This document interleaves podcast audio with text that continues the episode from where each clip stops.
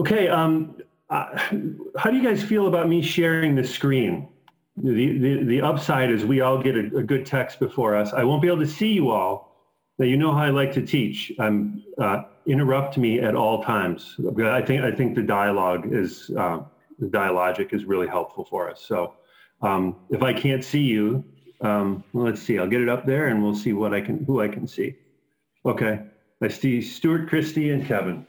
Um, anybody else jump in anytime, please. Um, so what we're going to do, I'm going to build on um, part one. We talked about um, Israel, our, our, our rootage uh, as, as those who belong to Jesus, and the rootage of Israel, Abraham, sons and daughters of Israel and Abraham. Uh, I'm going to build on that today, talking about the realities of the gospel and setting us up for talking about the gospel as it engages with um, C R T, critical race theory. We'll do that next week. So really think about what I'm going to say today as a, as, as a one piece with next week. Okay. So let, let's start. Uh, I've, I've got this named, as you see, neither Jew nor Greek. That's from uh, Galatians three. Neither Jew nor Greek, um, the church, race, and ethnicity, or by one blood. By one blood, we have been made in God's image, and by one blood, God remade us. Now, you see the two biblical texts down below, and I want to draw your attention to something right off the bat. You see uh, or Acts, rather, seventeen twenty-six, and he made from one man every nation of mankind to live on the face of, on all the face of the earth. That's the E S V. The E S V is, uh, the, I think, the best English translation. But listen to the Koine Greek reading. It's a bit different here. And he has made of one blood, hymatos, of one blood, all nations, ethnos, of men to dwell on the face of the earth. The singularity there is the blood. The diversity uh, in terms of lineage, culture, heritage, hue and hair, as they say, all of the language, all of those things is in the ethnos. The ethnos finds its singularity and its grounding in the hymatos, the blood. Um, the, the Greek rendering there is so much clearer, so much clearer. And it gives us better context for what, what we see here in Revelation five. And they sang a new song, saying, "Worthy are you to take the scroll and to open its seals, for you were slain, and by your blood," same word, in the dative, not the genitive this time, hymati, "by your blood, you ransomed the people from God, from every tribe, language, people," ethnos. The singularity again is the blood. By the way, is it um, the cup that we share?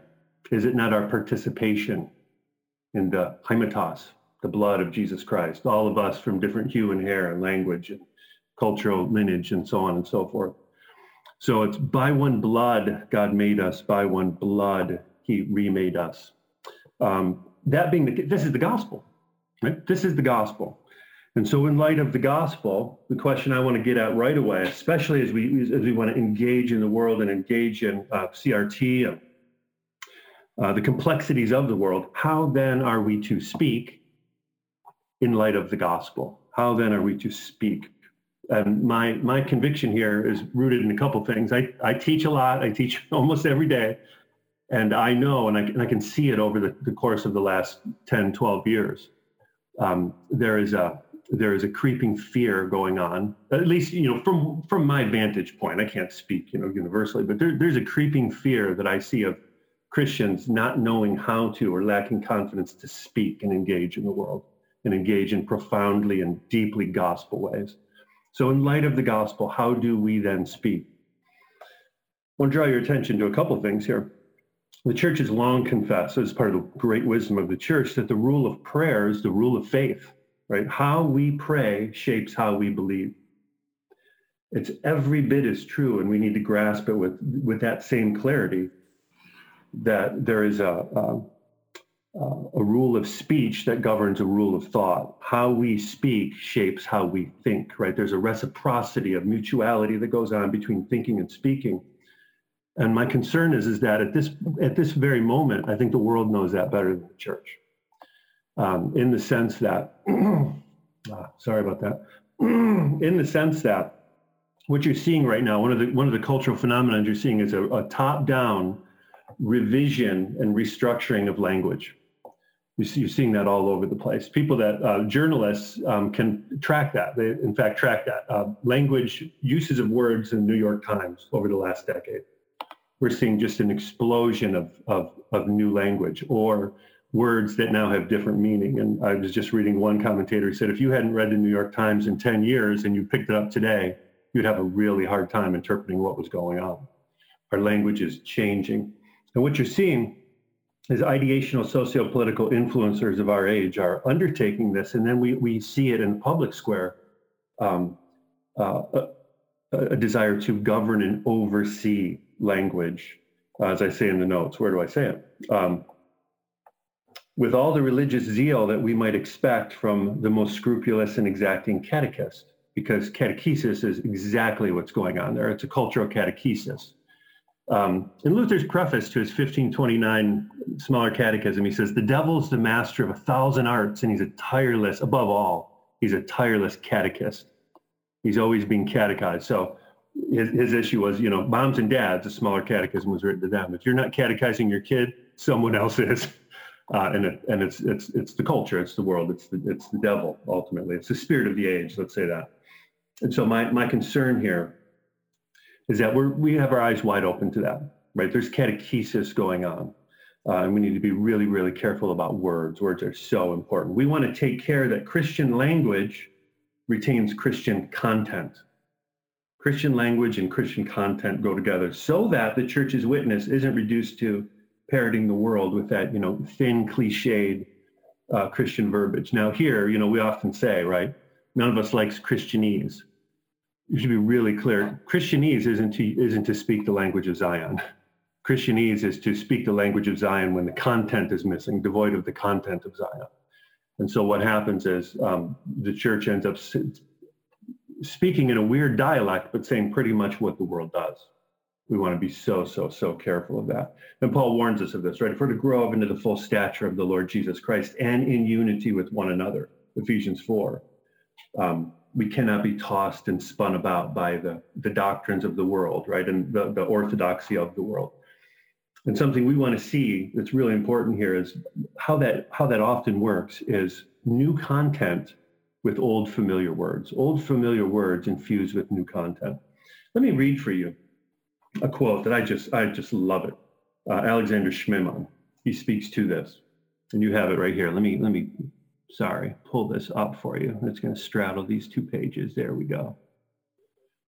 The discernment of spirits, right? That ministry of the Spirit that is discernment for us. The discernment of the spirits is above all a differentiation of words.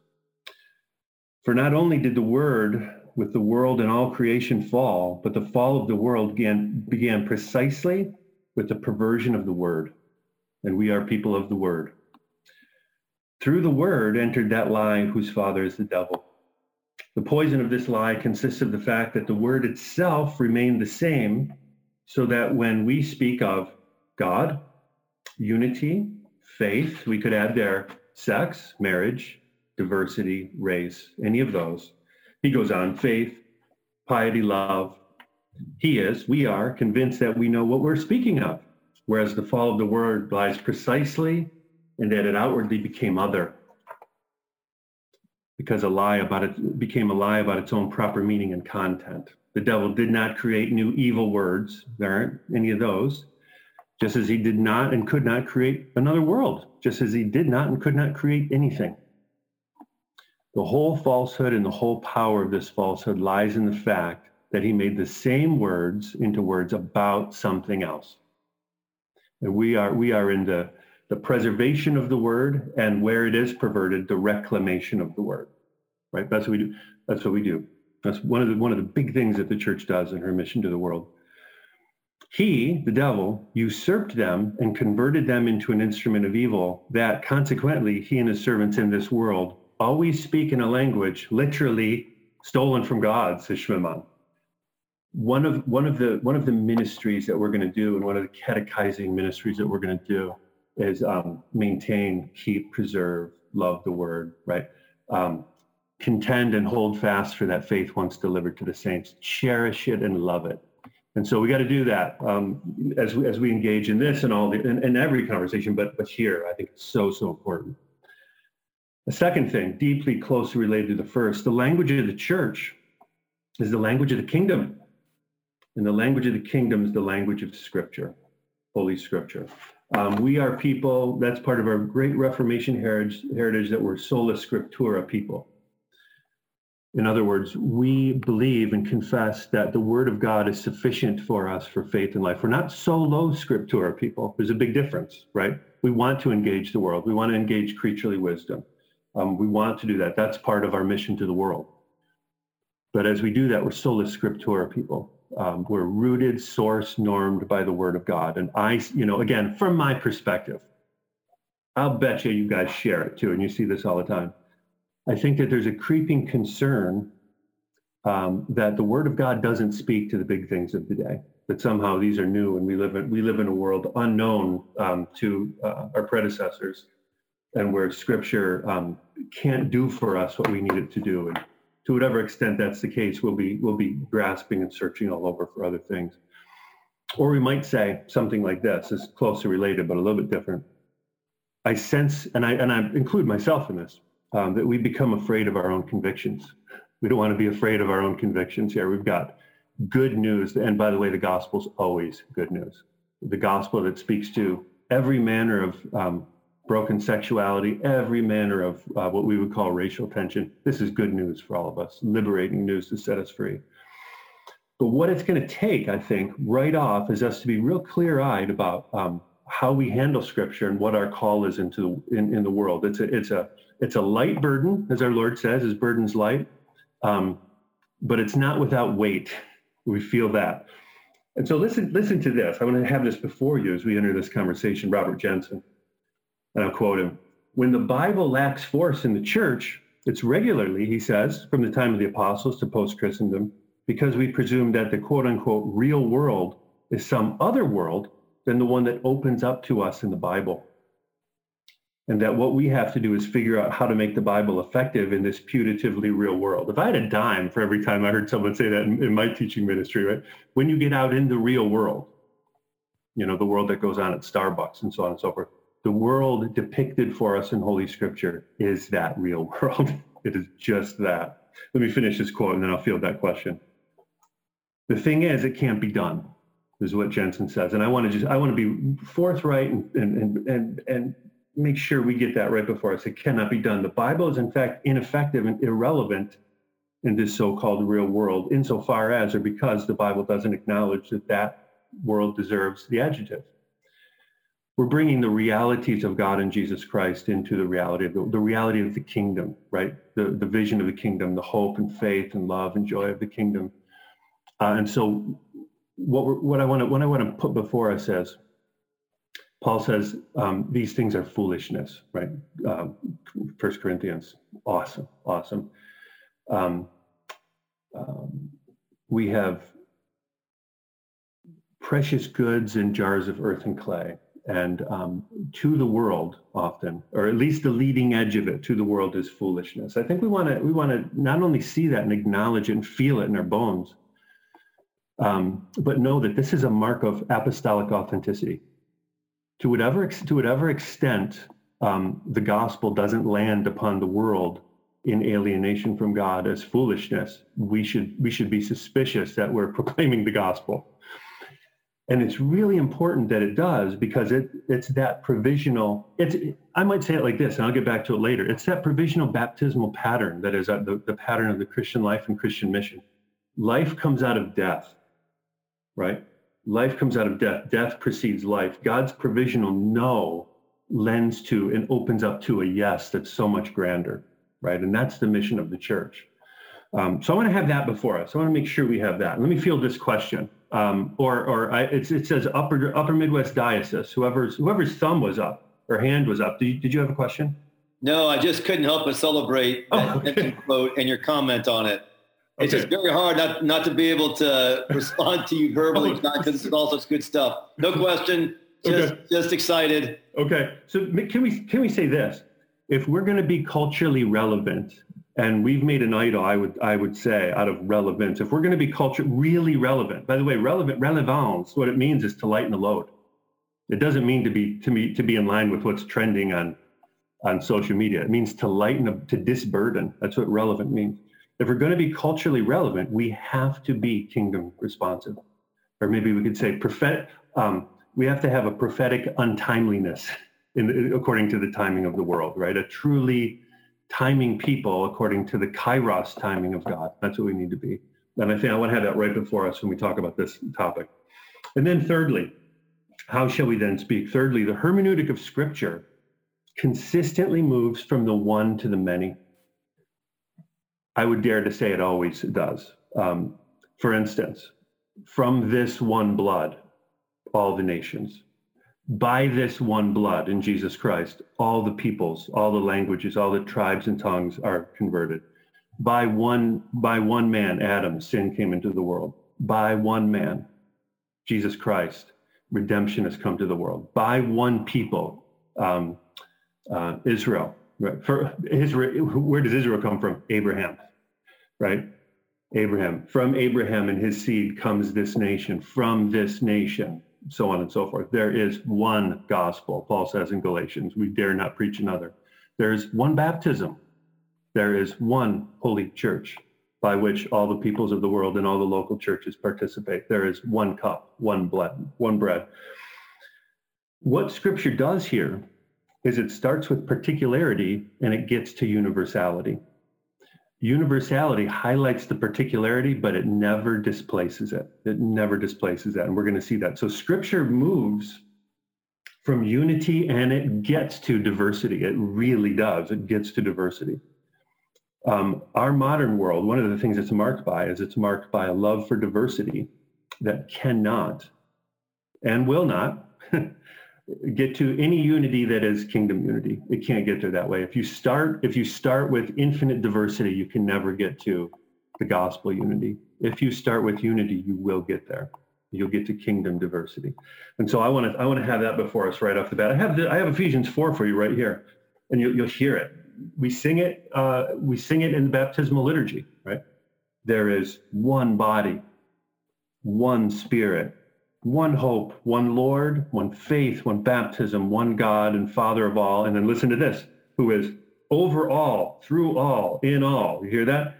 One, one, one, one, one, one, one, all, all, all, all. That's the hermeneutic of Scripture. It's really important that we that we see that. So the decisive point that I want to make here, the church can, must, speak, act with integrity and vitality in the world, but she has to do it as church. Our call is to speak and act as holy church, to speak and act culturally, to speak and act politically, right? There's a politics of the kingdom, but it has to be as the church. It has to be as we hear the word of God and seek to do the word of God that we can do that. So what I want to do here in laying this groundwork and say, we want to speak with cheerful confidence as church in the world from a scriptural, an ecclesial, and a creedal unity, because I, I, I'm well aware that these topics are really, really sticky widgets. Uh, they're they're really volatile, uh, and, and I get it. And so, what I want to do here in this conversation, the beauty that uh, of the, our ability to have it is we can speak from a scriptural, ecclesial, creedal unity here, and we have to be able to do it. Who centers the triune God of the gospel? Right, we learn how to we learn how to take that mission out into the world. So, those are my, those are my big concerns in terms of how do how do we proclaim and speak that good news that by one blood, right, and or from one blood, and then by one blood. I think we do it like this. Those are the big kind of governing principles there. If you guys aren't stopping me, I'm going, but if, but I'm I'm utterly stoppable. Deacon John, could you yeah. scroll down on your screen to the? Yes, I can. Thank you. Kevin, it's, or, uh, I'm sorry, uh, it, it, Matt, it's still the strange new world of Zoom, even though I use it now more, more than I want to. But yes, there we go. Let's start here. We believe in one God, right? It's our creedal, scriptural, ecclesial unity. We believe in one God. Do you, do you see the hermeneutic there? We believe in one God who's a plurality of persons, Father, Son, and Spirit. Um, if if you're thinking, what does this have to do with race and ethnicity, everything. Every, absolutely everything. This is where we want to start. Modernity, the times in which we live, the particular spirit of this age in which we live, is marked by a crisis in personhood. It's real clear. You see it everywhere. One of, not the only reason, but some of the big reason is we tend to contrast community and individuality. We tend to contrast those. We see them as oppositional, maybe if not mutually uh, exclusive, oppositional and hard to remedy. And then we tend to ground individuality in the solitary self, right? The self turned in on the self, the self surrounded by the self. Um, this has everything to do with our problems re- around race and sexuality, everything to do with that. Um, right off the bat, let's say this. This is utterly unlike the God whose image we bear, utterly unlike it. And, and what we want to do is, I want to go through and talk here about who God is, what the gospel is, the church, baptism, and what we're going to see is the triune God of the gospel in the gospel does to us who he is, and he does in us who he is. Um, the real ground of, of personhood, individuality set in, in community, is our our learning, our, our our bearing God's image and learning, right? Moving into learning how to bear that image well. Um, what's needed? Another quote, wonderful one. I want to give you these. Um, I hope they're I hope they're helpful to you. I hope you use them and think on them. What's needed today, says James Torrance, a better understanding of the person, not just as an individual, but as someone who finds his or her true being in communion. You hear that? We have our being in communion. Our being is rooted in communion. That's one of the basic fundamental ways in which we bear God's image. Communion with God and with others. We're going to really see this when we start to talk about our mediator. The counterpoint of Trinitarian doctrine, right? Anthropology has to find its counterpoint. It's an echo of Trinitarian realities. Anthropology is, a, is an echo of that. God is love and his true being is in communion, in the mutual indwelling of Father, Son, and Spirit, perichoresis, right? Uh, in, uh, co-inherence in, in the Latin, um, but it means the mutual interpenetration and indwelling of persons, right? Where there's real distinction in union. There's real distinction. There's real rela- There's there's real individuality, but that relig- that individuality is rooted in union. This is the God who has created us, male and female, in his image to find our true humanity in that perichoretic union with him. So as God does who he is to us, what we're going to find is the realities of the gospel are perichoretic realities. The realities of the church and communion and baptism, they're perichoretic realities, runs all the way through. This is the good news that we proclaim. Unity with him, unity with one another, and who renews us in the image of Jesus Christ. The great uh, Orthodox theologian John Zizioulas says it like this. The only way for true, here, authentic, think authentic, not we're true and full persons. We're made authentic persons in the realities of the gospel, right? We're, mo- we're moved from, from, from distorted persons to authentic persons there. The only way for a true person to exist is for being in communion to coincide. The triune God offers in himself that only possibility for such an identi- identification of being with communion. He is the revelation of true personhood. He's just that. And um, as we go, I want to lay this groundwork so that when we're thinking about the gospel, we're thinking about God doing who he is to us and in us. Keep that before you. God doing who he is in us and to us. We're talking about three persons who aren't interchangeable and not redundant, right? The Son is in a redundancy of the Father, and the Spirit is in a redundancy of the Son. But they're not only mutually involved, they mutually indwell one another, right? I, this is all over Scripture, but just look at some of these and see what the theological payoff for this conversation is. Jesus Christ, the Father is in me, and I am in him. I am in the Father, and the Father is in me. Do you see the reciprocity there? It's not just that the Father's in Jesus, it's that he's also in the Father, where Jesus says, I will be in you, and you will be in me.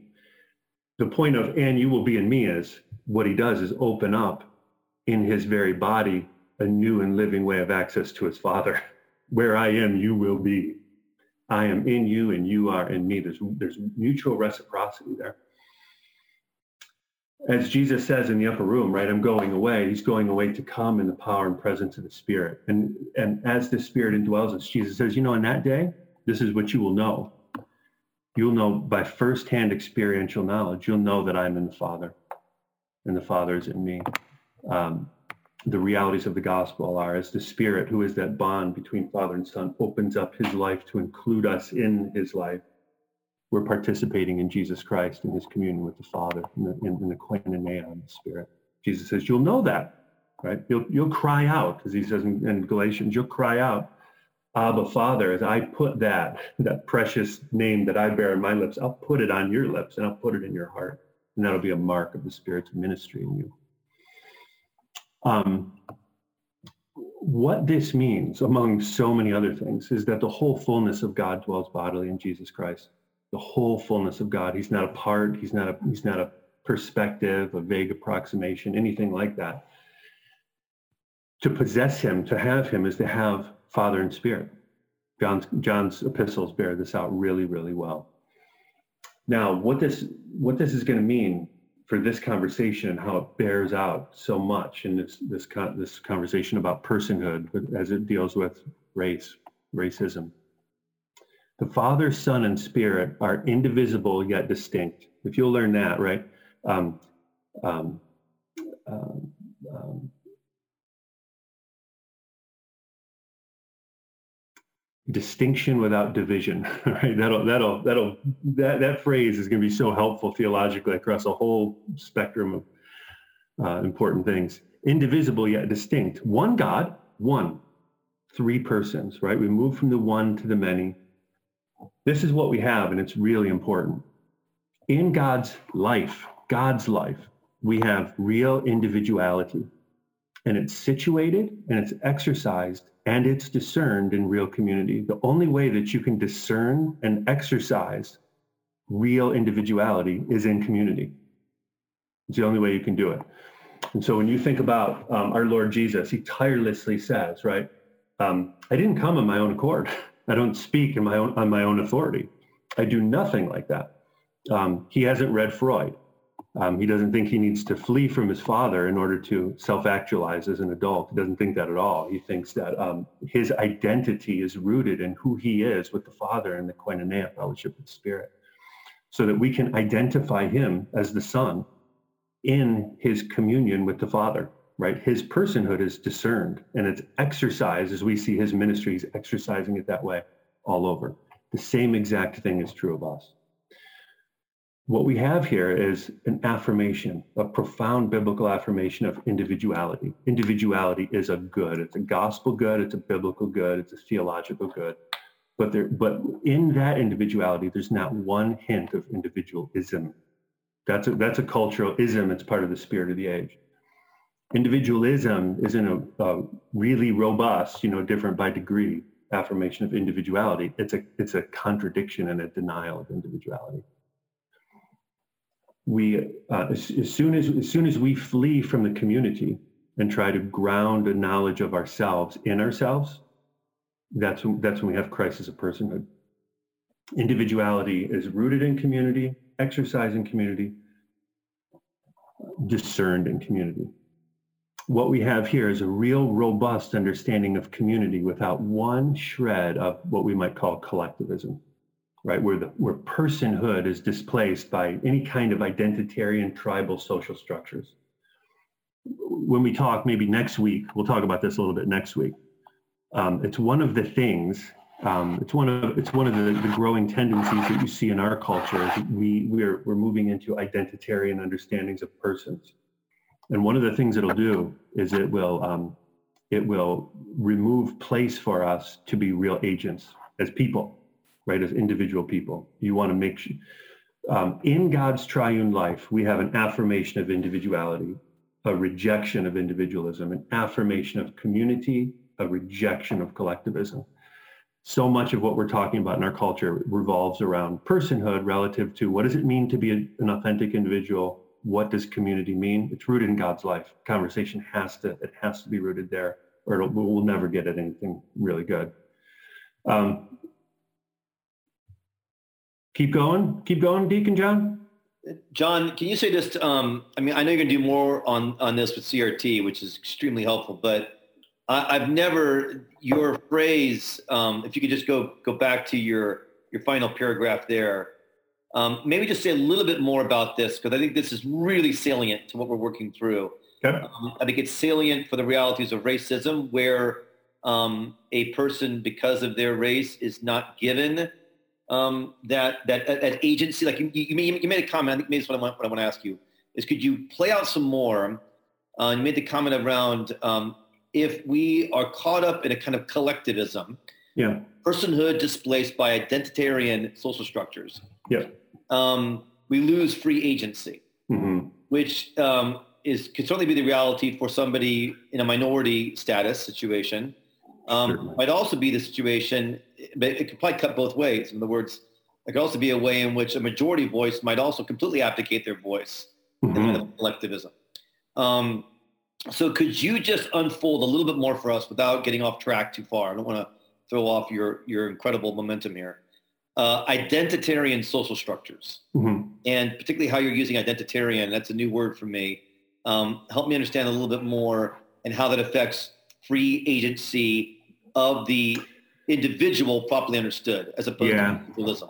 Yeah, so so maybe we could say it like this, uh, Bishop. It, to the extent that we reduce people to demographics, you know, and, and we can we can we can do that, right? We can we we do we. And, and by the way, I, I know how you know I know that there's payout for it in certain ways, but but it's way overblown in our culture. So if I could reduce you to, you know, Midwestern white male who is educated, so on and so forth, and here's your here's your political social structures, then I know you. And then, then you represent a people group for me.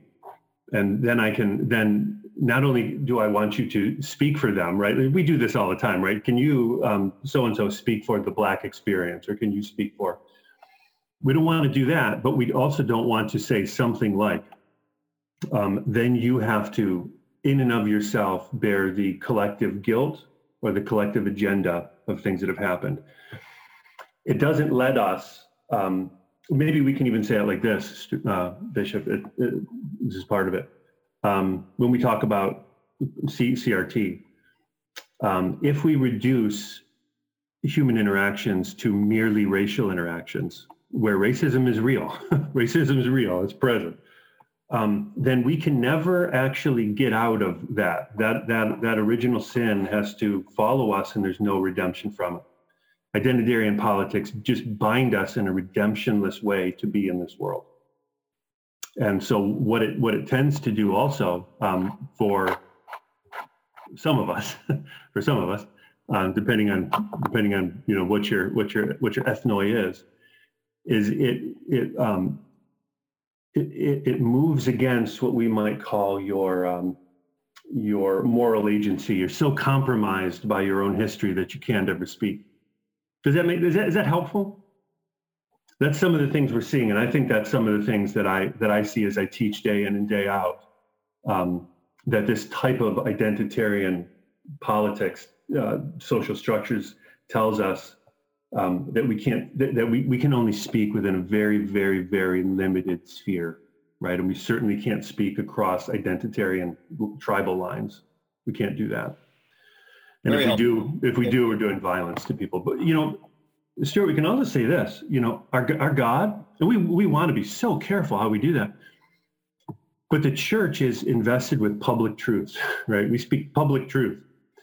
And the reason we do that is because we don't worship a tribal deity. He's not he's not a God of, a, of certain people groups or certain corners of the cosmos. If he were, uh, we'd have no ground to move into the world in the pattern of the gospel, which is, repent and believe the good news, right? We would only be able to exercise that call in a in a in a tribalistic sphere. We'd lose our would lose our ability and our grounding to act in the world. And so, to the extent that the church buys into these, I think the church is sapped of her strength. She gets really afraid in, in things like this. Does that help? We believe in one Lord. Again, one Lord. We one Lord. One mediator. Do you see the singularity, the particularity? Who is the savior of all peoples? All peoples. We move from the one to the many. We don't multiply mediators. That's uh, more is very much less in this situation. We believe in one Lord. That's the basic credo confession of the early church. Jesus is Lord. Of whom? Everyone, everywhere. And this is the great news of our salvation. Um, Jesus Christ is Son of God, Son of Mary, that offspring of Abraham and Adam. He gathers up the generations of Abraham and Adam, and, and then he is the Savior to the whole world, right? And so what we see, I'm going to move through this a little bit quickly, but what we see here is particularity and universality just running side by side here so wonderfully. And you don't want to you don't want to mute one and trumpet the other, right? You don't want to whisper one and scream the other one. You want to hold them in that holy paradoxical tension there. Jesus Christ is the one Lord. That's the scandal of particularity, whose good news and salvation is for all the world, all the world, that one blood. All things have been handed over to me by my Father. No one, you see it? No one knows the Father except the Son. No one knows, so on and so forth. Therefore, come all, right? Come all, whosoever. It's rooted in a particularity. The particularity serves the universality, and the universality then highlights that particularity and never underscores it, never undermines it, keeps it there. There's salvation in no one else, Acts four. There's no other name under heaven by which we might be saved. There's one mediator between God and man, the man. Let me stop there for just a minute. When we confess the incarnation, one of the things we're confessing is that um, now the deity of God includes the humanity of Jesus Christ. His humanity is not a tack on to the second person. His humanity is not velcroed on to the second person of the Trinity. Jesus Christ is a real hypostatic assumption of, of humanity, that one blood. And what he's done in, the, in his death and resurrection and ascension is he's opened up a new and living way of access to his Father. Um, and he has brought true and real diversity into the life of God, divine and human diversity. There's diversity in God's life in the incarnate Son, that one blood from which we all came, that one blood by which we're being redeemed, is hypostatically bound in God's very life. It's not extractable. It's there, and it always will be there. That one Jewish man who will always be that, he is our one mediator, not only between God and man, though, but between us, right? The only way that I have a ground of being and being in communion with Matt and Christy, Bishop, you, all of us, is as we are rooted together in Jesus Christ. So not only does he mediate God to man and man to God, he mediates us one to another. Where there, where there's division in the world, he is the one in the ground who overcomes it. We can even go farther than that. Um, to the insofar as sin is rupture and disruption, we have self-alienation. Jesus Christ mediates us to us. Um, he knows us and he reveals us to us that way because he mediates us to us. So he is that one mediator. And and what he's done, among other things, in particular to this conversation, is he's he's brought uh, divine human diversity into God's triune life. This is just stunning. Now, the gospel. We could talk about the gospel in lots and lots and lots of ways. I think this is the most profound one and the most predominant one in Scripture. Union with Jesus Christ. That we oneness with Jesus Christ, and therefore oneness with Jesus Christ, who is one with his Father in the oneness of the Spirit. I will be in you. You will be in me. Just as I am in my Father, and my Father is in me. So Paul says, Galatians uh, two, I'm on that second to last bullet point here. We've been crucified and resurrected in Jesus Christ. So it's no longer we who live. That's a, one of the first verses you probably learned in Sunday school. Let's unpack it a little bit. But Christ lives in us. That is in no way saying, you know, Jesus Christ has come to evacuate you of yourself, right? He's come to zombify you, um, give you a give you a full lobotomy and and and in an Apollinarian type of way, like, you know, in, inhabit you and operate you, something like that. What he's actually done is he's removed all false and distorted selves so that we can discern ourselves in the presence of his self. Alienation and disruption from God means that we're stuck with the self curved in upon the self, trying to find a ground for the self that doesn't exist. We can never come to a knowledge of self until we're found and until the, the you know, those constrained um, confines of ourself are opened up so that we discern ourself in the face of that other and come to know a knowledge of self. Our life is a life that's lived out of the Zoe life of God in the in the residence of Jesus Christ, the indwelling presence of Jesus Christ in us, the ground of our very being, and the and the and the, the one who gives unity to us. Um, and I just make this point. I'll make it quickly, unless you guys stop me. But union with Jesus Christ, um, gosh, on the lips of Jesus, on the lips of Paul and John, way over two hundred. I want to say two sixty-four, but don't quote me on that. In the New Testament, the only the the second language group of, of the New Testament that's um, that's second to that is the Basileia, the kingdom language, and it's about a quarter of that. In Christ motif is massive. It's just massive. Um, and so what we see is the intent of God is to do who he is to us in the gospel. As God is being in communion, he wishes to enact that in us. Now let's talk about the church. The unity and Catholicity of that one holy church is true. I know I, I can I can assume that here, right? It's not virtual. It's not religious sentimentality. We don't mean we all like the same hymns and so on and so forth. It means the ground of our being is in the in the tri, triune community of God. And so what, what you see here, this is this other scriptural creedal center we have. We believe in one church. One church that is Catholic, Catholicos, it's according to the whole. It includes all the particularities of the global church, not only geographically, but historically. We believe in one church, right? And that church who has one baptism. We'll get to that in a minute. But we are truly and really and surely belonging to each other and united to each other. The ground of that is Jesus Christ, who is that with his Father. This is the high priestly prayer. You know it, but it's so, so magnificent. I do not ask for these only in our Lord's immediate context, but also for those who believe in me through their word. Um, Gregory House, November twelfth, right? For, for those, I'm asking for those. This is what our Lord is interceding for, that they may be one. That all the diversities and all the hue and hair, that they will be one. That's our, that's our Lord's overriding ministry, priestly ministry. But look at this. What's the ground of it?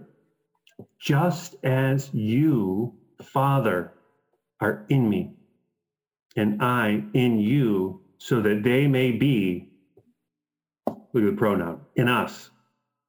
To be in Jesus Christ is to be rooted in the very bosom of the Father, to be where he is.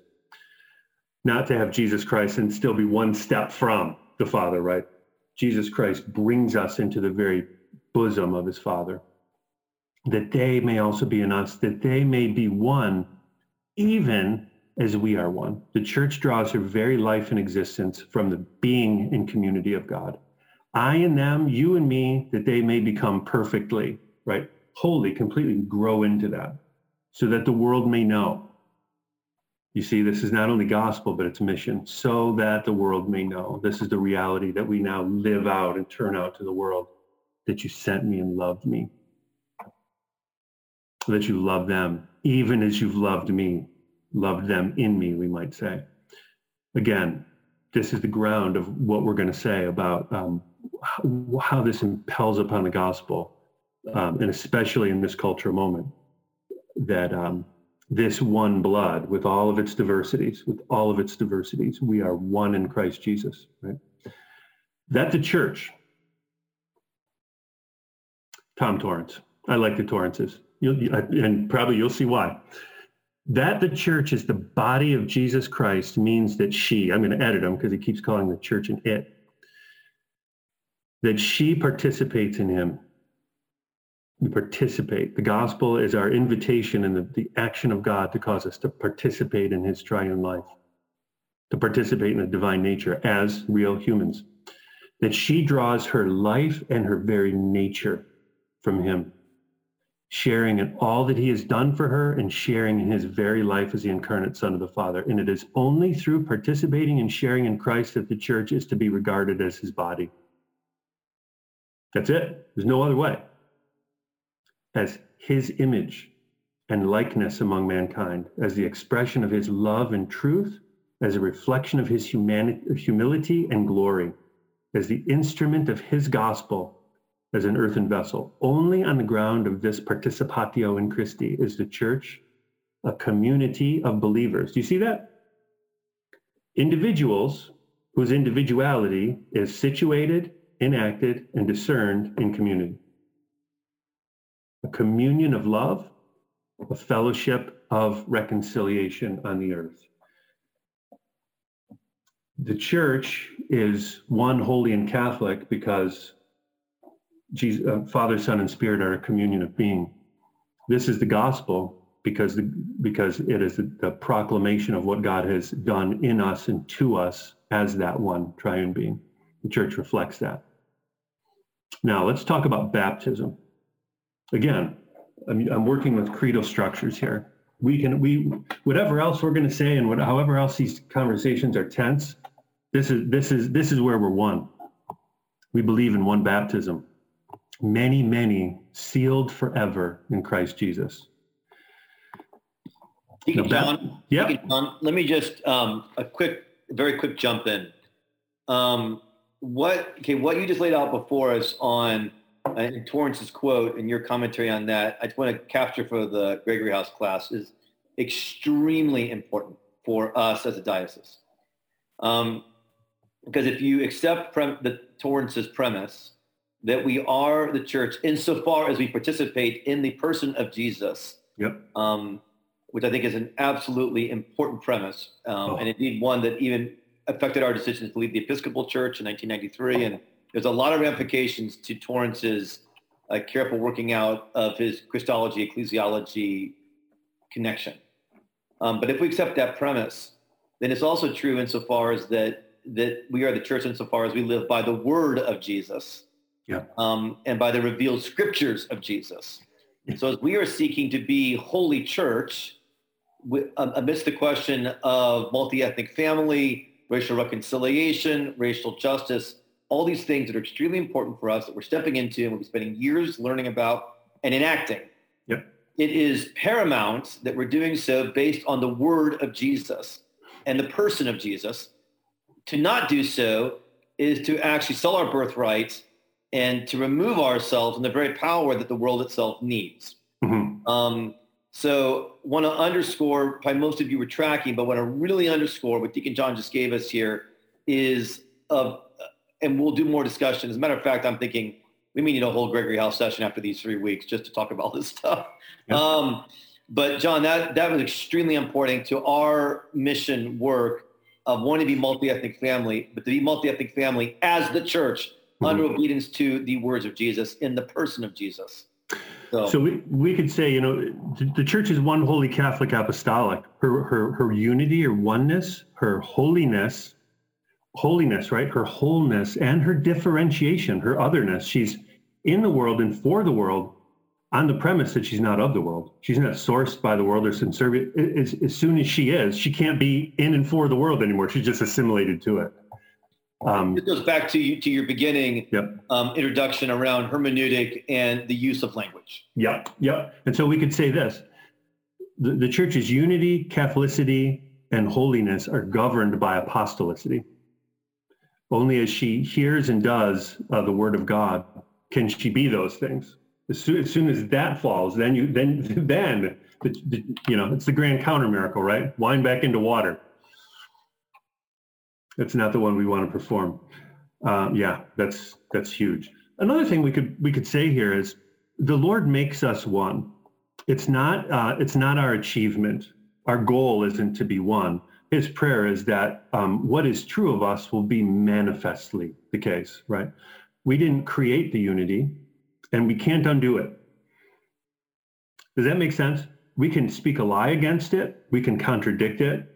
Um, we can we can live shamefully um, in those ways, but we can't undo it. Does that make sense? When when when Napoleon invaded uh, Italy, and one of the things he wanted to do was take out Monte Cassino, you know, of such importance to the church over the years, and he wanted to destroy the church. And uh, uh, several clergy went to Napoleon and they said, you know, we've been trying to destroy the church for eighteen hundred years. We haven't been able to do it. Uh, and you won't either. And, you know, before too long, he was dead. Um, one, the unity of the church, that's, that's why Paul can get at realism. And I just say, you know, it's scripture, but Paul does it a lot. Be who you are. Live into the realities of who you are rather than living against the grain of, of who you are and, and obscuring who you are. Um, be of one mind. When we, we talk about the church being of being one, the assumption, if you read Philippians and uh, First Corinthians, is there's all kinds of wranglings, right? We're still sinful people. There's all kinds of, of, of ways in which we rub one another the wrong way. Be of one mind insofar as possible. And any way you will, it'll be a movement toward the mediator, the mediator who is the Lord Jesus Christ. You're not, you, you, you're not achieving or accomplishing the unity. You're seeking to manifest it and live more fully into it. Just like we live into our baptism.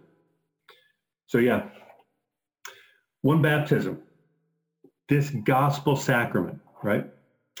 That tells us, that signs and seals for us our inclusion in Jesus Christ and in the specific Jesus Christ, crucified and resurrected for us, right? The putting off of the flesh and a crucifixion not only to a deformed self and an alienated self, but to the world. Paul says we, we're crucified, our old self is put off, but we're crucified to the world and the world is crucified to us. Not so we can be insulary and, and, and remote from the world, but so that we can actually have agency in the world. That's really important. We have to be crucified to the world so that we're not, among other things, constantly afraid of the world and constantly bowing the knee to the world and all the Caesars and lords of it. Baptism our, is that sign and seal of our immersion, right? The, the reality of our immersion into Jesus Christ, our inclusion, our incorporation, that word, right? Our embodied incorporation into that most real of all bodies. This, the most real of all bodies is the one that belongs to the second person of the Trinity. And what he does is he grounds and allows us to discern our bodies and the body of the church. The Lord is for the body, and the body is for the Lord. That goes for our human bodies and the body of the church. Right here. Right, we see the manifestation of what it means, real embodied existence as people of the gospel and real embodied existence as the church, precisely here that we see this, this um, scriptural insistence. For as many of you as were baptized into Jesus Christ have put on Jesus Christ. Therefore, there is neither Jew nor Greek, neither slave nor free, neither male nor female. For you are all one in Jesus Christ. And there you see the hermeneutic again. And if you are Christ, then you are Abraham's offspring, the things we were talking about last week, heirs of the promise. Now, notice the context of this is a baptismal context. We just saw Ephesians four a little while ago. There's one God, there's one Lord, there's one hope, there's one faith, there's one baptism. The context here is a baptismal identity. Your baptismal identity dislodges any other ba- other any other identity that you might um, bring to that font, which is, in that sense, your tomb, right? The baptismal font that sits at res. Once in a while, I look at it and think, that's our tomb. It's bubbling up right in the middle of the congregation. That's where we're, that's where we're bid by our Lord Jesus to come and die, so that from that death we live, right? We come out of those waters purged and reconstituted in him. So one of the things that needs to happen in baptism, and we do it in the liturgy all the time, there's renunciations and affirmations. There's what we're, we're there's a reception and a repudiation, right? And an exclusion and an embrace.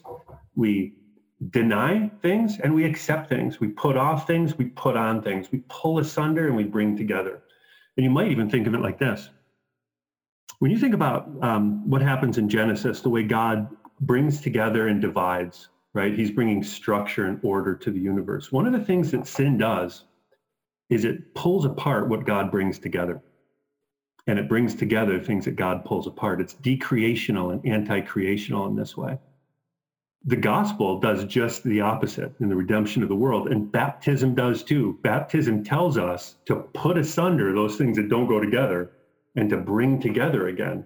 It's it's the sacrament of the church. It's the sacrament of the kingdom. It's the sacrament of the new creation. And so what we have here is we're called to count as rubbish, even things we cherish, by the way, right? Those Jew or Greek, male or female, those are lovely, can be lovely things. And they're things that we tend to really cherish. So it's not things that, you know, are of no sacrifice to put off for us. They're cherished things. Any way in which we have a self-styled or a socially constructed identity that is going to hinder our oneness in Jesus Christ, that very thing God points out in us and says, that is what you want to reject, repudiate, count as scubala, right? Rubbish. So that you can have this Christologically constructed, or as we said last week, theologically constructed, but it's a Christologically constructed, right? We're, we're reconstituted in Jesus Christ. The very ground of our identity and self is rooted in him.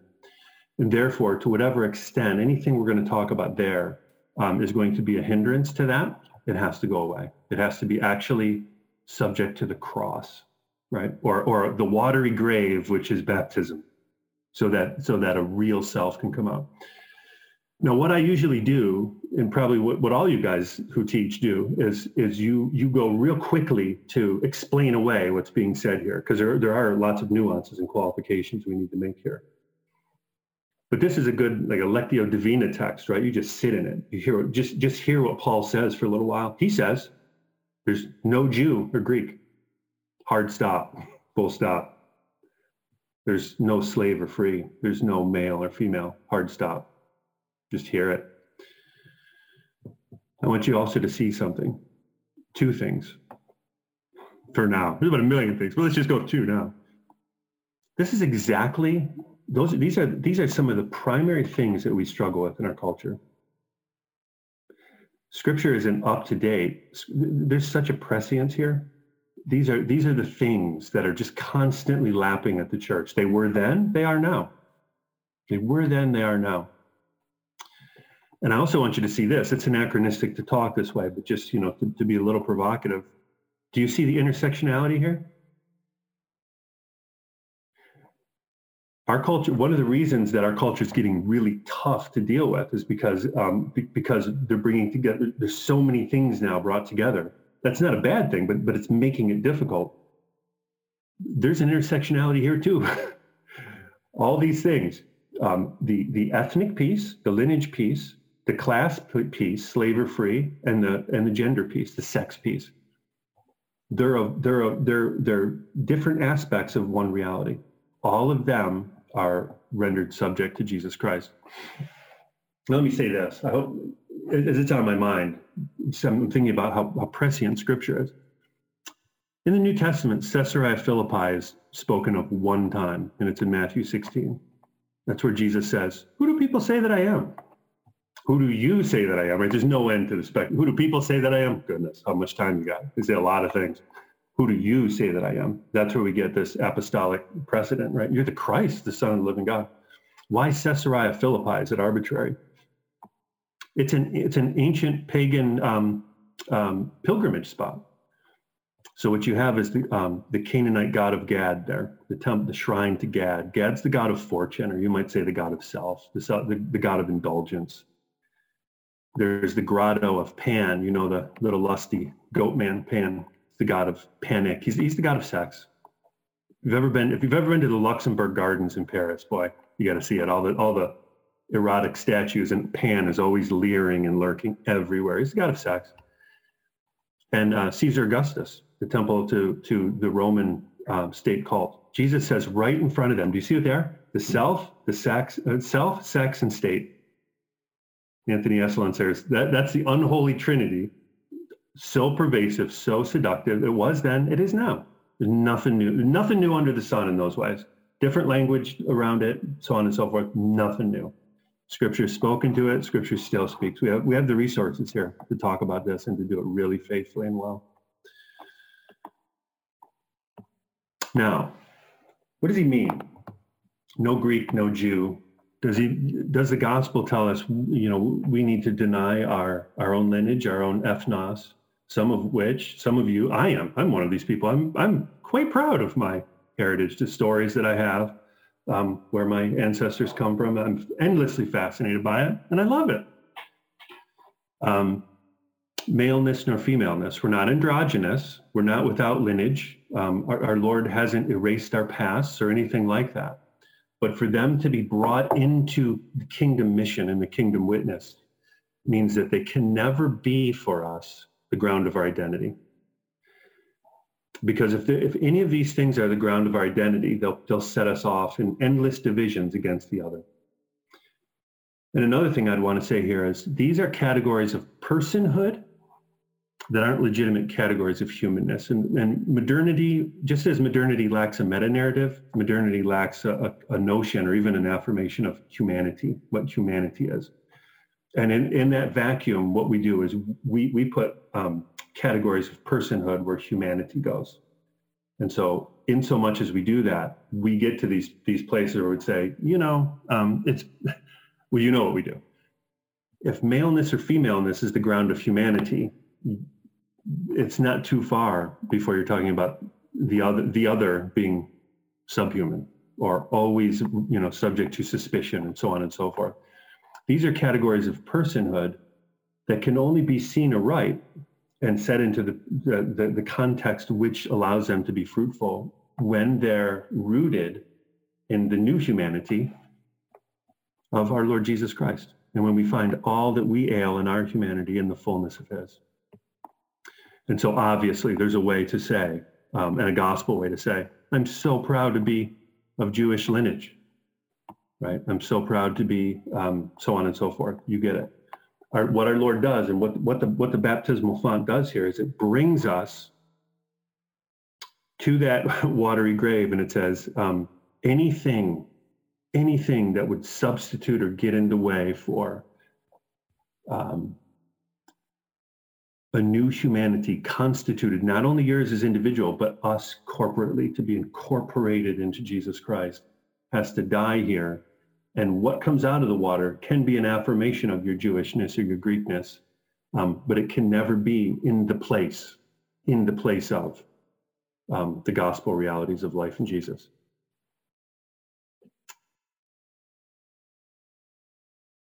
Let me read you a couple things. By the way, stop me anytime. These two quotes, they're all, don't look at the second one yet. Don't read ahead. Okay, let's do this one. This has to do with living our baptismal identity, right? You never, your baptism, as you know, it's not a, it's not a red letter day in your life. It's it's much like your marriage is, right? You're, on your wedding day, you're never more married than on your wedding day.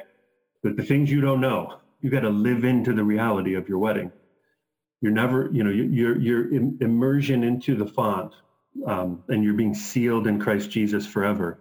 That's a that's an identity you live into, and we do it all the time, right? We dip our fingers in the font and we put that holy sign over us. This is this is the most true thing about us.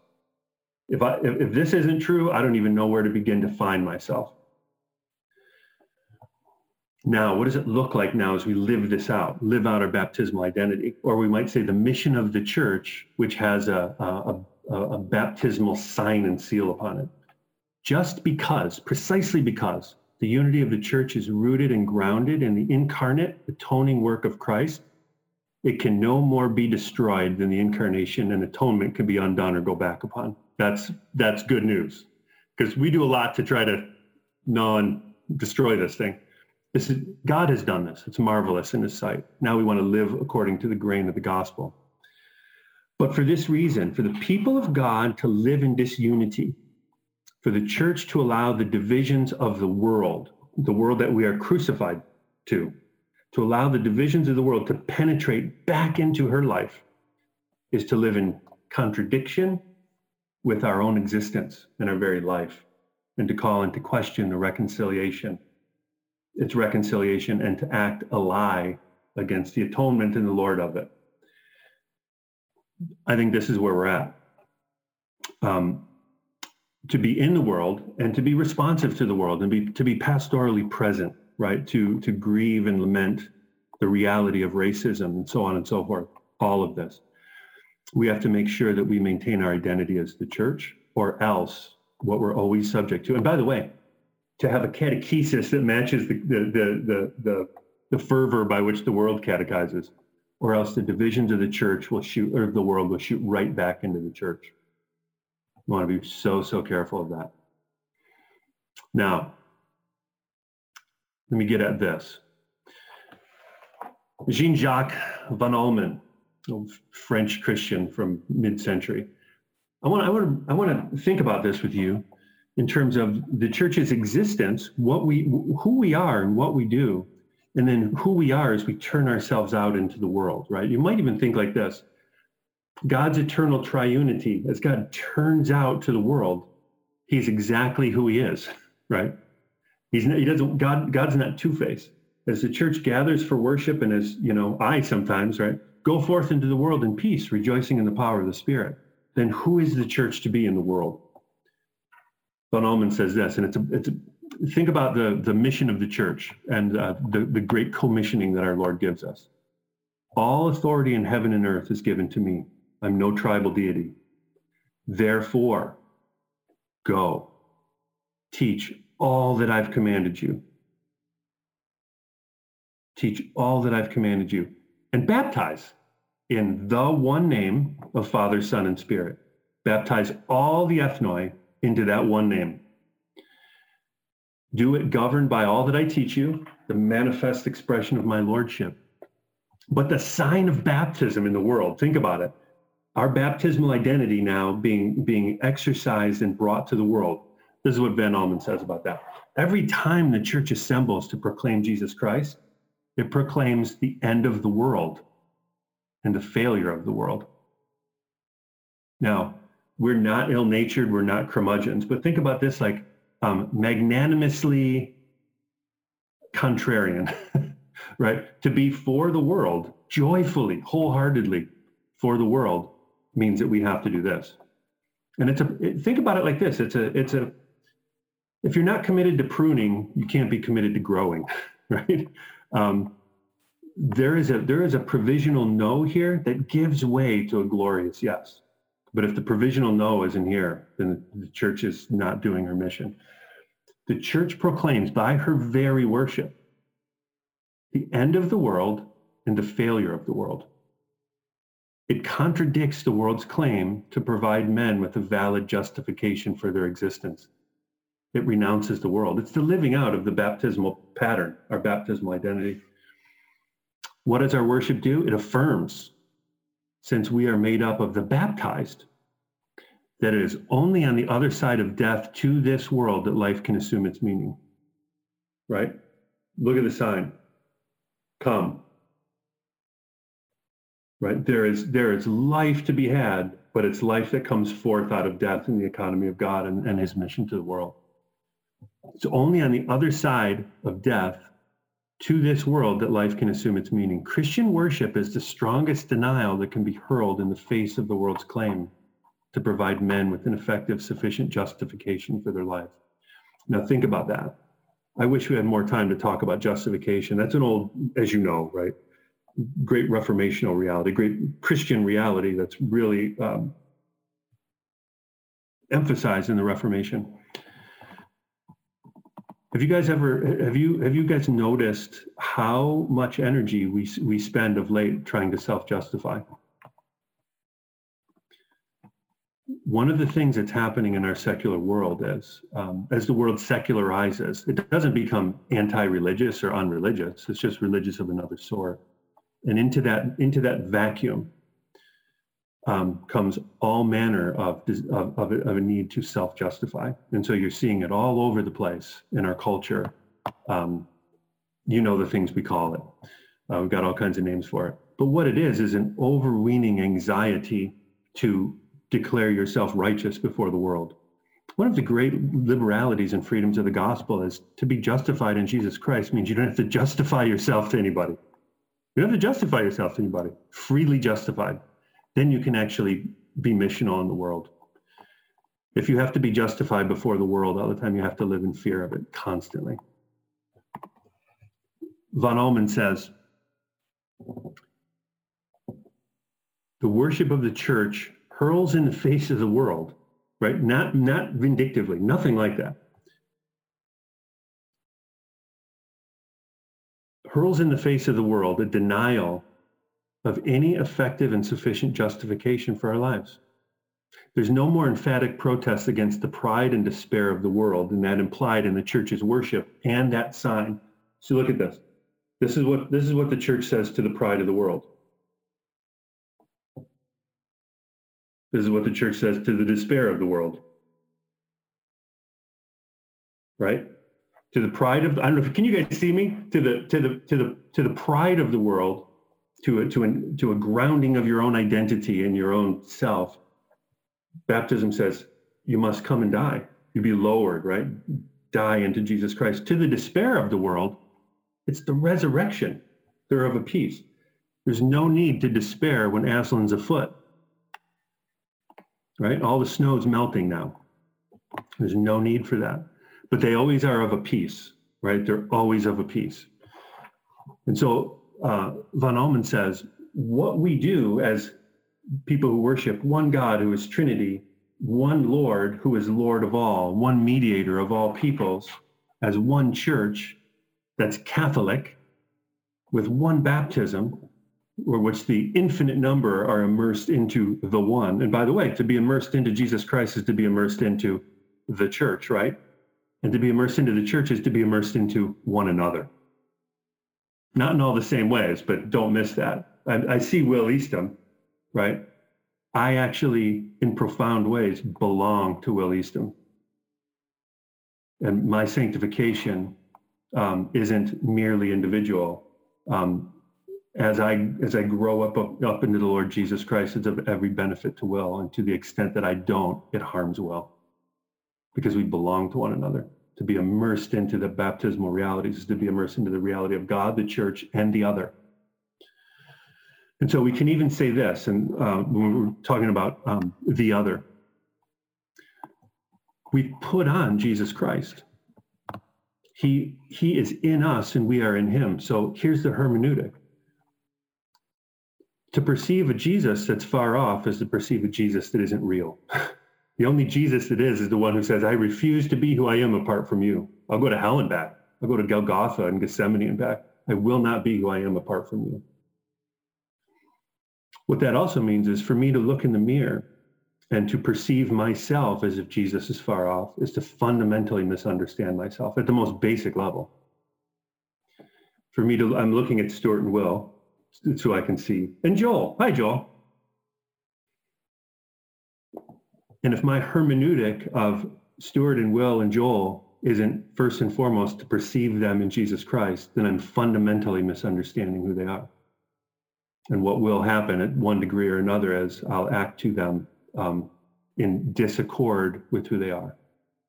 This is all, this is all what baptism means, right? Uh, and this is all what this conversation um, about race and ethnicity has to be rooted in the, the confessional realities of the church, so that when we look at the other, whether it's one of different ethnoi than us, different lineage than us, um, what we ought to be seeing as um, one to whom we profoundly belong, right? To belong to belong to Jesus Christ, implicate of that is to belong to them, this one blood, and to perceive them in Jesus Christ as one with me, or else we got problems. The, the, the divisions of the world are shooting back into the life of the church at that point. Um. Do you guys want me to keep going? Okay. When we talk about ethnicity, Deacon John, why don't you um, plan on? So we've got uh, Pastor Michael's going to join us. I think around a quarter till, ten till. Okay. Um, but that that's immaterial. I mean, in terms of we'll we'll start with Pastor Michael at eleven. So why don't you take us up? Um, let's take from ten. Um, ten fifty to eleven o'clock is a break. So we'll take a ten minute break. Um, but you're, I mean, this is incredible. And, and I know you're going to start getting into some of the, the application. Yeah. yeah so okay. Let's have you keep going. Um, I think what we should do, you guys, is have Deacon John go to about a quarter till. We can do just like really pressing questions, but I'm realizing after this um, investment and then, and, and then what, what uh, Father Josh did with us, last week and Doctor Boehm, we're going to need time to talk about this. I'm going to have to work on our Gregory House schedule some, John, because, okay. I mean, I don't know about you guys, but I need a good hour, hour and a half to review all of this and then get with us, get his brothers and sisters together and think together and apply together. I mean, the ramifications already of what Deacon John is sharing with us for our diocese and multi-ethnic family is mind-blowing. Um, I'm all the more passionate about it, but I'm also all the more clear, wow, how we do this and why we do this is very gospel distinct. Doing this is gospel imperative, but he's yeah. already moving things in my head, and I'm guessing the same thing's happening for you guys. So um, so don't worry if we do not much time for question today. Let's leverage John while we have him, and I promise you I'll work on some scheduled stuff so we have time to really get our hearts and heads connected on on on how we apply this and talk this through, and maybe we can bring John in for just a, a longer Q and A session as part of that. We'll figure that out. John, you keep going. Um, why don't you just uh, take us up to a quarter till, twenty, twenty more minutes, then we'll do a couple questions that are really pressing. Super. Break at ten till. Super. Uh, be back with Pastor Michael at eleven. Sounds great. That sounds great. Let me say this, then, that I've, you guys, you you know how teaching is, right? That you're, you're, to say anything, you're always at one level saying everything, and there's so much, so when it's the gospel, there's just, oh, infinity here. But I, I want to, I want to, I want to alert you to another text. Uh, it's, it's, it's Colossians. In many ways, it's a parallel to this baptismal text that we've seen in Galatians three. Galatians three comes right, it is a baptismal text. It's, you know, it's, it's, it's um, context is that, just like Ephesians four is with the oneness and the allness. Those are baptismal texts. But in Colossians three, your, your heading in your, in your, in your English versions probably say something like putting on the new self. And Paul's talking about what does it look like to live a baptismal identity, to, to put off the old and to put on the new, to put off that which of, which is of the flesh and of the world. Um, and he says something wonderful, and it, and it punctuates this again. Um, Put to death, therefore, all that is earthly in you, sexual immorality, impurity, passion, evil desires, covetousness, which is idolatry. Um, let's skip down, just for sake of time, skip down to verse ten. And having put on the new self, which is being renewed in the knowledge after the image of its creator.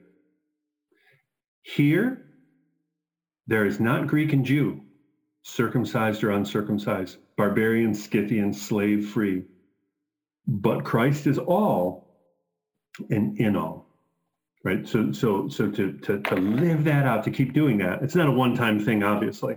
One of the things I loved about Michael, I, I listened to Michael Wright over, it was in July, uh, Bishop, when you were there, um, and he said something which uh, I just I just loved.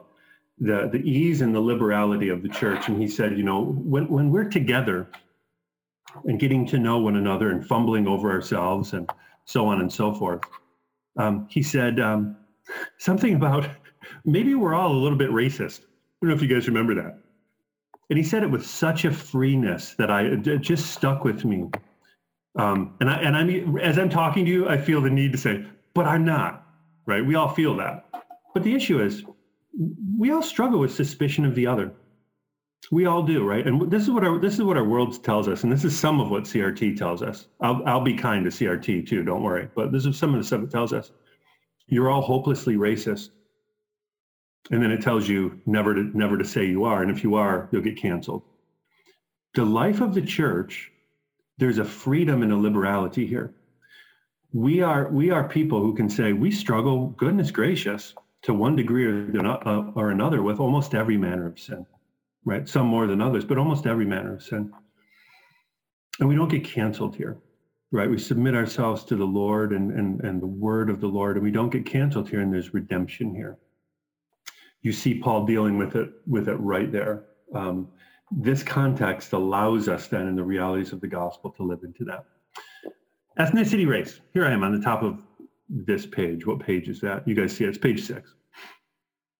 Um, let's define terms a little bit, or, or let's describe them more than define them. God is, this is part of the mission that we see throughout all of Scripture, God is grafting Gentile branches into the tree of Israel. into the lineage of Israel, right? Bringing many sons and daughters and tribes and tongues, all of which have their own distinct familiar histories, their own mythologies, their own, you know, great identity marking stories and all of these things into the lineage of Abraham. Um, so that the promises of Abraham and the blessings given to Abraham, we partake in as we partake in that true and ultimate Son of Abraham, the Lord Jesus Christ. And so what our Lord is doing and what his, what his vision is, we saw it right up at the top, that wonderful eschatological text in Revelation. He's building a multi-ethnic family for his glory. God loves diversity. He just does, right? There's diversity in God's life. He loves it. He loves kingdom diversity, but he is building right now a multi-ethnic family for his glory. And part of us living in our diocese and, and um, speaking to this and rejoicing is it, and it, this is the mission of our Lord. It's so, it's magnificent. It's good. At the same time, we want to say this. Um, one of the, the world is Twitter-pated right now with diversity. It's not a kingdom diversity, right? The world's Twitter-pated with love. Um, you, you guys see the signs, right? And again, it's it's about the religiosity and the catechizing of, that the world does. Love is love. It actually isn't. Right? God is love. Uh, we want to be so careful there. But the world is Twitter-pated with, with a whole host of things, by the way.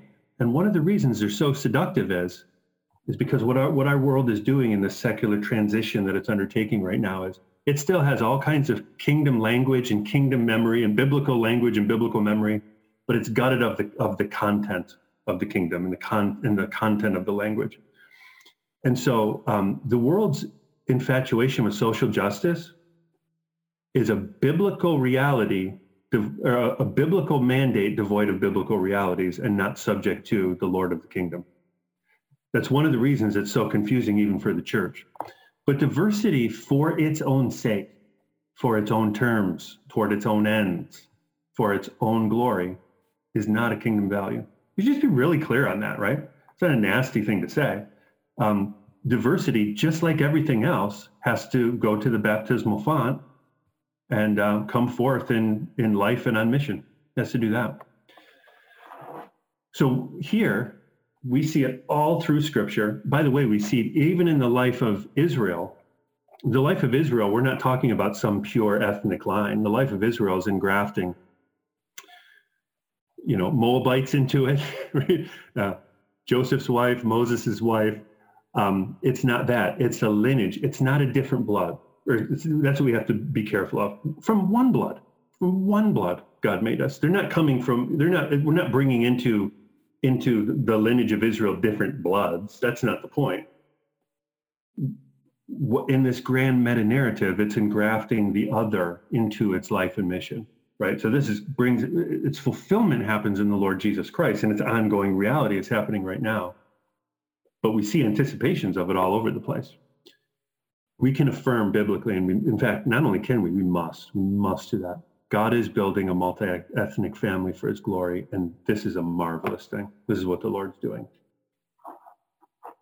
Um, I give you a couple quotes here to, to, to banter about a little bit. Um, they're from very different fellows, very different kinds of people. One down the line you'll see is John Perkins, if you know him. John Perkins is just a lovely, now almost ninety-year-old Um, the black minister in Mississippi who's given his whole life to racial reconciliation. He's just lovely. And this was his, what he thought at eighty-six, his last book. It just came out a couple couple years ago. But there's that. And I'll give you Ta-Nehisi Coates, Between the World and Me.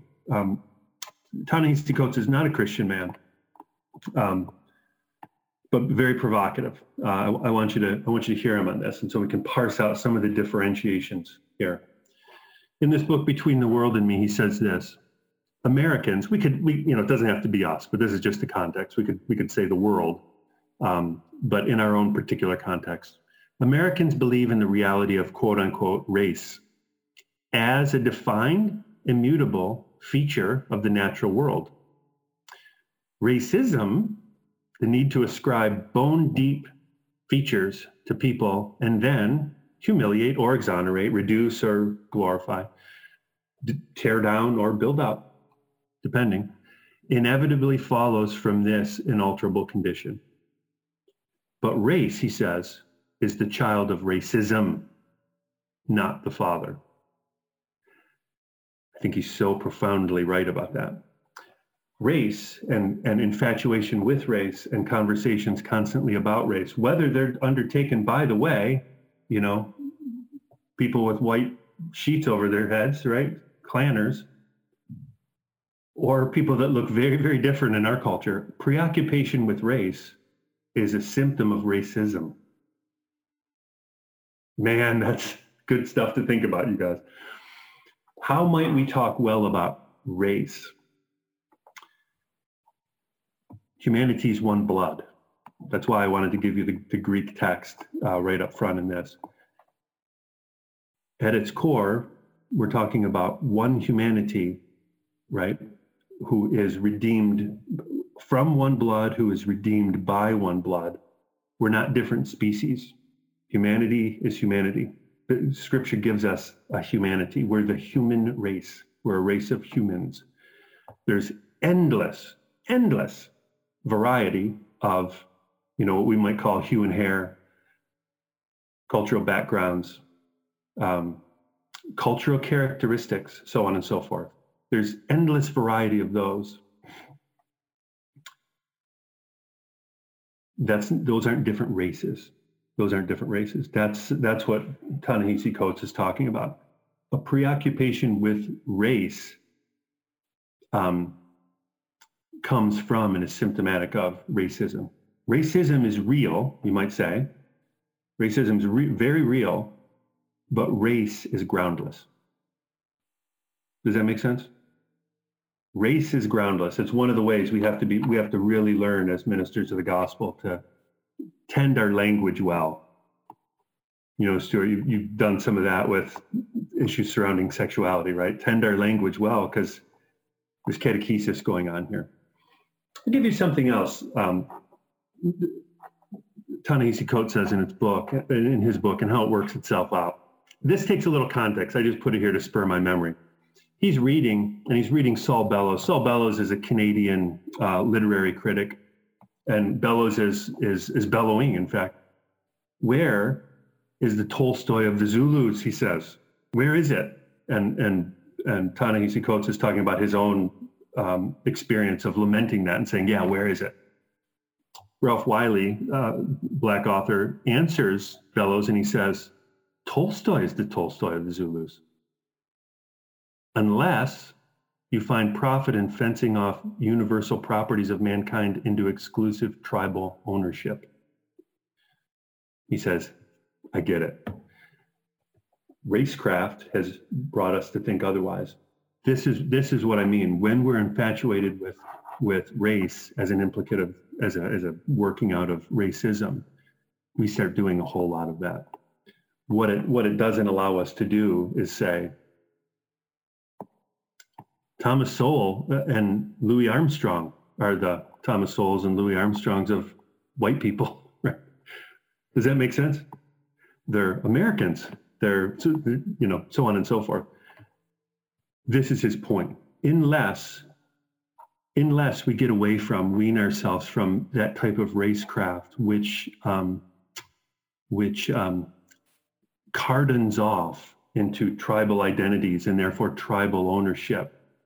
Um, on a ground, on a basis which is groundless, we're going to be in trouble. Does that make sense? I think the best way to talk about uh, to talk about humanity is to talk in the language of Scripture.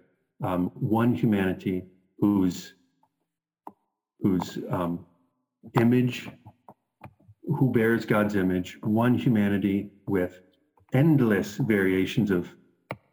Um, diversities, endless. Um, but we are not talking about um, multiple races of people. As soon as you start talking about multiple races of people, you're going to ask which ones are better than the other ones. That really needs to be subject to the gospel. Do you get, can you hear me clearly what I'm saying here? Racism's real. the, the, the category of race is groundless. It's a false vision of humanity. That's the thing we want to get at. where you see racism groundlessly implicated, groundlessly perpetuated, you start to see things like redlining in Chicago. The church has to just just howl over that, right? It's, it's so it's so wicked. It's so evil. We want to move against racism in that way, but we we don't want to perpetuate conversations about race because they're they're ill-founded. John Perkins, a very, very, very different creature um, in terms of his um, faith in the Lord Jesus and, and his mission in the world. In his book, One Blood, he says this: when I say the human race was not always color-coded, and that is something that's, you know, quite, you know, new in the history of the world, several centuries old, but fairly new. I mean, he says, that race is not ele- is, that race is not a biblical way for us to relate to one another. I couldn't agree more. Race isn't a, race isn't an authentic category of humanness. There's only one race. And over time, we've elevated things like skin color, hair texture, language, ethnicity to a level where they become the main criteria. And when they do, we use them to judge people groups. And we, we get into exclusionary, tribal, identitarian ways of being and speaking. And then you're going to get endless fragmentation. And then we take those classifications, he says, and assign them values as we use to include or exclude, to normalize or stereotype, to celebrate or denigrate. That's exactly what has to go to the baptismal font. That's exactly what Paul is saying when he's inviting, bring this right here, right? Bring it right here.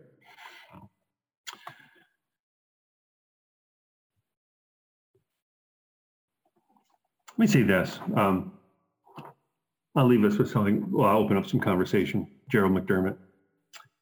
The new creation, right? The one who created us of one blood and is recreating us by the blood of Jesus Christ. Let me say this. I'm sorry. I don't mean to jump. It's a bad teaching moment. But let me say this. Some, sometimes you'll hear people saying there's there's only two races. Um, you know, the human race and then the new race. And that's got a that's got a long, long line in the life of the church, talking about a new race in Jesus. I think we should stay away from that. Um, the, the, the, the language of Scripture, the, the original languages of Scripture is blood. It's blood. I, I think it's so much better. I don't I don't think we want to say the church is another race either. Uh, I don't think we want to want to get at that. We want to get at it that way. The new creation, wrote John, is made up of a people from every ethnos. That's the language of Scripture. Our Lord is making a new nation. We are a holy nation of priests, right? We're, we're, we're that ethnos, not a different race, a different ethnos, a different lineage, different stories to tell, right? From every nation, tribe, people, language. The nations, in the plural, right? The ta-ethne in the New Testament, were often multiracial, and that's really important. Um, our country's multiracial, multiracial. Um, the nations of old, the biblical nations, multiracial. Migrations of people all over the place. It's always been that way. That's not. There's nothing new. So the our, our cultural plurality that we're that we're experiencing in the U S, it's nothing. There's nothing new there. But typically united by a common culture. McDermott says the early church recognized that culture was rooted not in skin color, but in the religious cultus, right? Culture, or the root of culture is cult, worship. We've, we've been brought in. Well, here, let me do this. Revelation. And they sang a new song, this new culture. Worthy are you to take the scroll, right? And they worshiped The, the the the the stuff of this new nation, its new culture is the worship of the Lord. Worthy are you to take the scroll and to open its seals, for you were slain, and by your blood you ransomed a people for God with endless, almost infinite, but innumerable for sure, um, particularities, all brought in, right? All, All brought in, the many brought into the one, so that it accentuates the one, the particularity. It doesn't displace it, it accentuates it, and it gives place for the many in the one. Apart from the one, there's no place for the many. They have to rip each other to shreds. I'm going to stop there and you, let's let's talk for a while. Or let's talk for a few minutes.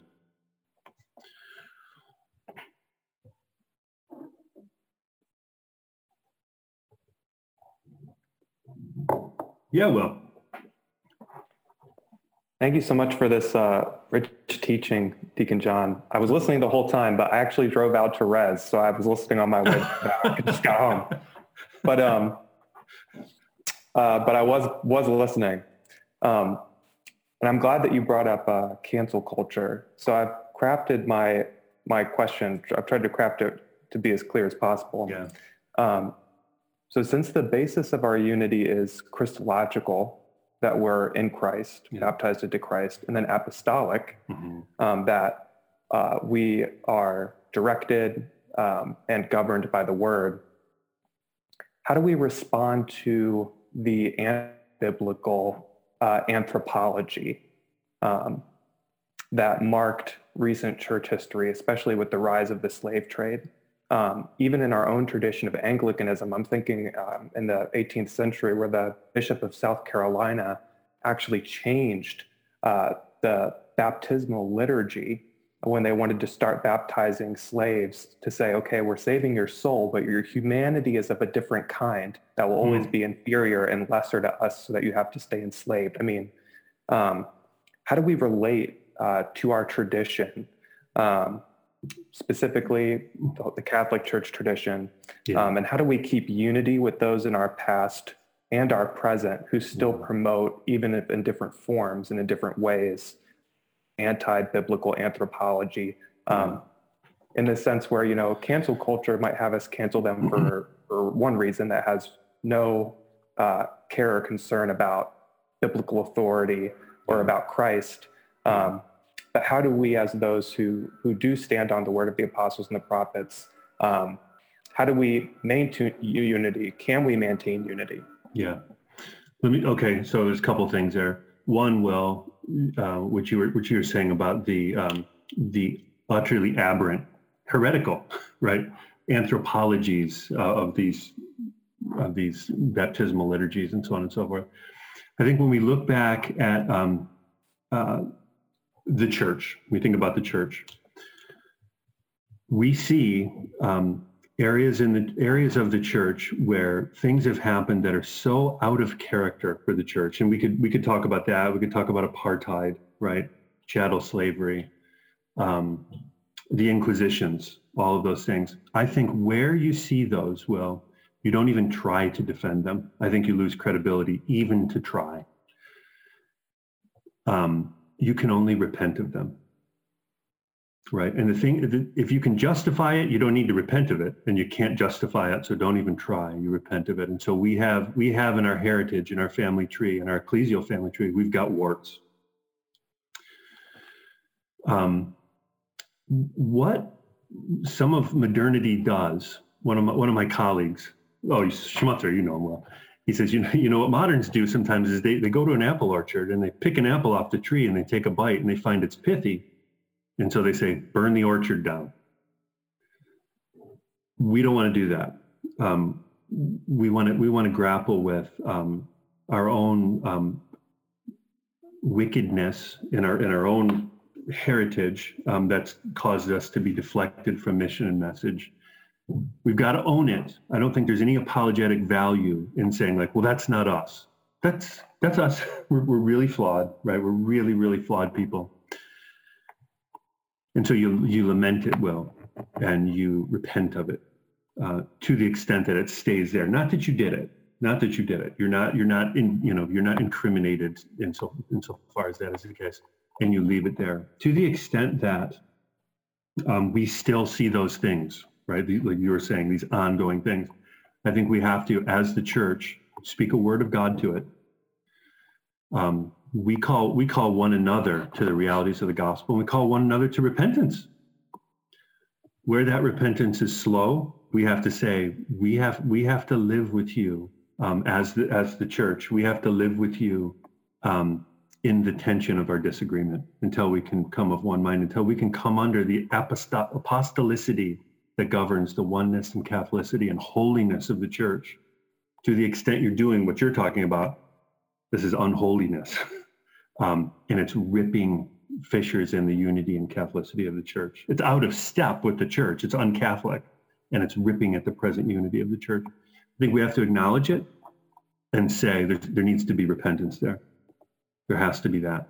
Where the church differs is we're never can we're never cancel culture, right? Um, repent of this, and the, and the hand of fellowship is extended, right? And the no here, the no, and by the way, the strong no wants to give way to a yes as soon as it can. As soon as it can in the truth, it gives way to a yes, a joyful yes. We need to be rid of these things. Does that help? Yeah, it does. Thank you, Deacon Clark. Mm-hmm. Deacon John, let me um, just throw this question out for us to be discussed later. So it's ten till. I'm going to give folks a ten-minute break and stretch before Pastor Michael comes. So I think this would be a question for the future. Um, if we accept what um, both Coates is arguing with incredible eloquence, that uh, that racism is the father and the child of racism is race, if we accept that premise, and it would seem that, that Perkins, from a different vantage point, is arguing a similar line mm-hmm. as you are. Um, I think the question I would have is, what is that application for us ministering to America um, as Americans? What's what's the application for us? Um, what does that mean for us as white majority culture, who, um, if this premise is true, there, it's also still true that we've then we've then come up, we've been raised in a culture that is highly, highly valued race. Yep. And if one accepts the premise, thereby racism, um, we've grown up in a culture where race and racism has had incredible influence. Yep. Uh, we in white majority culture um, participate in that, often unwittingly. Part of the journey for many of us is, oh my goodness, I didn't know, I didn't realize, I didn't understand. We're listening to Black voices, Latino voices, et cetera, and we're going, oh my goodness, I didn't hear this.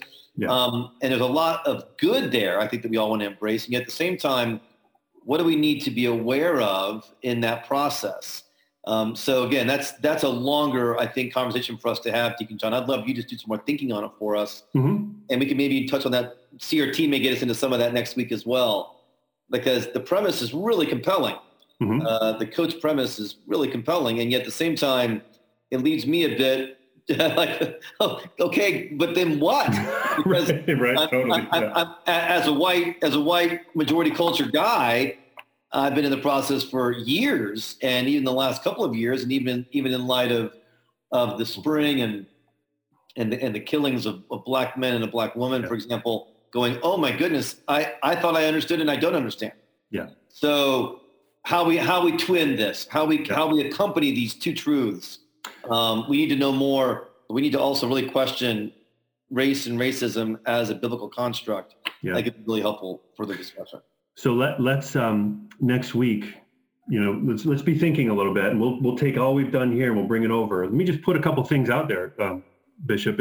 In light of that, we talk a lot about um, systemic racism, right? Structural racism. I don't see any reason why why we can't say, fallen people do things fallen. Sinful people do things sinfully, right? Yes. Um, is is this this groundless construct of race deeply knit into our culture? I don't think there's any any problem in us saying yes, right? By the way, all we're saying is the world is fallen. We didn't know that. We're not a, we we knew that. We knew that. Um, what we do want to do, or I think a thing we want to avoid, let me say that, while we affirm that, what we're not saying, or I wouldn't want to say, is that um, we need to torch the whole thing down, right? I don't think we're talking about fundamentally, um, we're not talking about canceling the church or canceling even our culture. We're not. I don't think we're talking about that, but we are talking about dealing with deep-seated, right, time-honored Um, ways in which we've been blinded, in which we need to we need to subject these things to some real theological, biblical wisdom, and then with patience start to undo what has been done mm. uh, in the life and ministry of the church. Mm. Um, so I'm I'm re- I myself am really sympathetic. I know that that word even, you know, um, systemic racism. I don't think we should be afraid of it. uh, structural racism, I think what we what we do want to resist is saying, therefore, torch it down, because it's another, the, the church redeems. We don't say the world's fallen, so torch it down. That's mm-hmm. not who, that's not who we are. Uh, I don't, I don't think we want to own that at all. We want to say, we need to be humble. We need to be repentant. We need to undo some things that have been done. Um, and that's going to take, that's going to take us, all of us individually, and then all of us as one. That's why I really wanted to start today with, with, with creedal confessions. Um, what does it look like for us to untie some things that have been bound together that ought not be? And then bring together, which has been pulled apart, which needs to be brought together. It's part of the kingdom mission. Thank you, Deacon John. You guys, isn't it amazing to have theologians who serve the church? I mean, oh my word, how we need this type of re- reflection and theological teaching so that uh, we can all um, get clear about the Bible, so we can get clear about our mission um, for racial justice. Yeah. And, and I'm just, wow, thank you.